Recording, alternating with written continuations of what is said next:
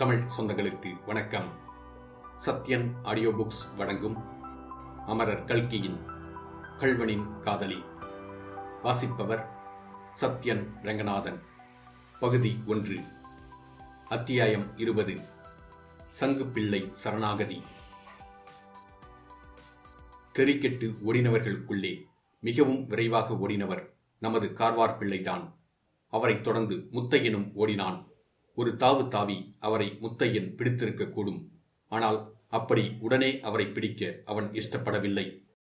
கூட்டமில்லாத தனி இடத்தில் பிடிக்க வேண்டும் என்று கருதி பின்னோடே சென்று கொண்டிருந்தான்.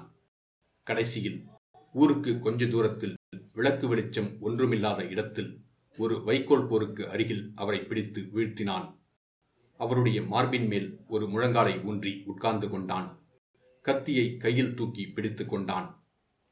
சங்குப்பிள்ளை வாள் நான் இந்த நிமிஷம் எங்கே இருக்கிறேன்? சொல்லும் பார்க்கலாம். என்று கூறி பற்களை நரநரவென்று கடித்தான். சங்குப்பிள்ளைக்கு பயத்தினால் பாதி பிராணன் போய்விட்டது. தம்பி என்னை விட்டுவிடு. நான் ஒன்றும் பண்ணவில்லை. ஐயோ என்னை விட்டுவிடேன். நான் உன் வழிக்கு வரவில்லை. என்று விம்மிக்கொண்டே கூறினார். என் வழிக்கு வரவில்லையா? அடடா பெரியவாள் அப்படியெல்லாம் சொல்லக்கூடாது. என் வழிக்கு வந்துதான் ஆக வேண்டும்.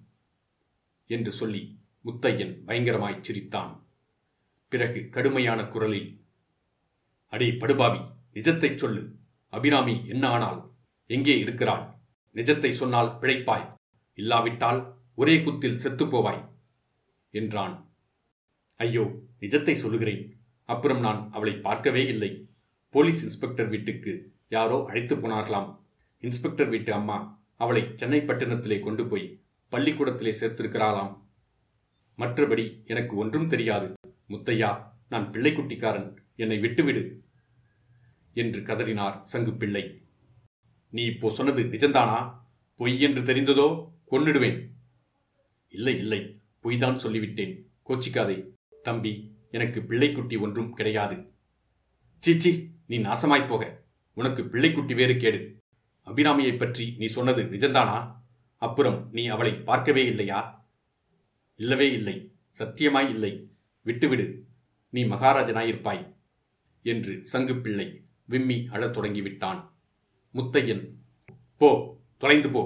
உன்னை தொட்ட பாவத்திற்கு நான் தலைமுழுக வேண்டும். ஆனால் மறுபடியும் ஏதாவது துர்க்கிருத்தியம் பண்ணினாய் என்று தெரிந்ததோ?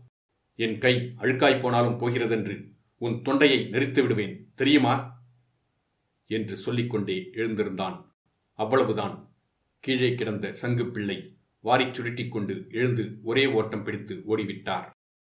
முத்தையனிடம் சங்குப்பிள்ளை தனியாக அகப்பட்டு கொண்டபோது அவன் வெகு காலமாக எதிர்பார்த்து கொண்டிருந்த சந்தர்ப்பம் கிடைத்தது. அந்த அயோக்கியன் மட்டும் என்னிடம் அகப்படட்டும் பார்க்கலாம். என்ன பாடுபடுத்துகிறேன்? என்று அவன் தனக்குத்தானே எத்தனையோ தடவை சொல்லிக்கொண்டு பல்லை கடித்திருக்கிறான் கையை நெரித்திருக்கிறான். ஆனால் அத்தகைய சந்தர்ப்பம் கிடைத்ததும் அவனால் பழிவாங்க முடியவில்லை.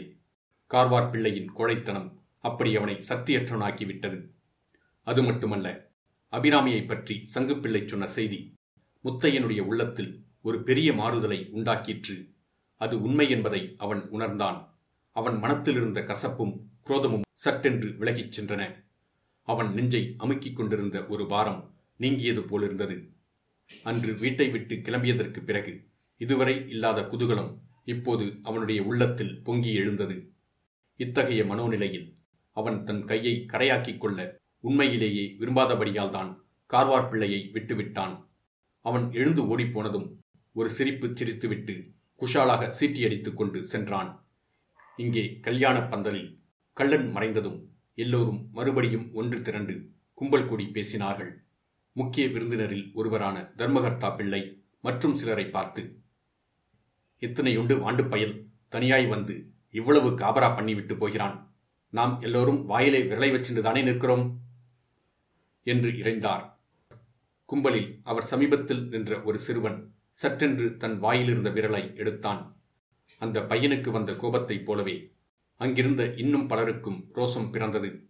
அவரவர்களும் வாங்கப் போகலாம் வாங்க போகலாம் என்று சொல்லிக்கொண்டு தடிகளுடனும் லாந்தர்களுடனும் கிளம்பினார்கள். ஊருக்கு கொஞ்ச தூரம் மேற்கே அவர்கள் போனபோது சங்குப்பிள்ளை எதிரே வந்தார்.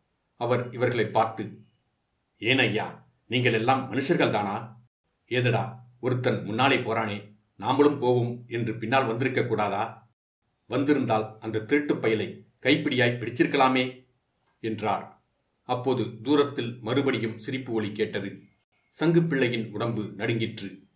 அவரை கவனிக்காமல் சிரிப்புச் சத்தம் வந்த திசையை நோக்கி எல்லாரும் ஓடினார்கள். ஊருக்கு அரை மைல் அருகே ராஜன் வாய்க்கால் இருந்தது. அதில் அப்போது பிரவாகம் நிரம்பப் போய்க் கொண்டிருந்தது. வாய்க்காலின் மேல் மூங்கில் கழிகளால் பாலம் போட்டிருந்தது. முத்தையன் அந்த பாலத்துக்கு சமீபம் வந்தபோது கொஞ்ச தூரத்தில் அதோ போகிறான் விடாதே பிடி என்ற சத்தத்துடன் ஜனங்கள் ஓடி வருவதை பார்த்தான். பாலத்தின் முக்கால் பகுதி வரை அவன் சென்று அங்கே உட்கார்ந்து சில மூங்கில் கழிகளை பிடுங்கி ஆற்றில் விட்டான். பிறகு அக்கறைக்கு தாவிச் சென்று ஒரு மரத்தின் பின்னால் மறைந்து நின்றான். அவனைத் தொடர்ந்து ஓடி வந்தவர்கள் பாலத்தின் கழிகள் பெயர்க்கப்பட்ட இடத்துக்கு வந்ததும் தொப்பென்று தண்ணீரில் விழுந்தார்கள்.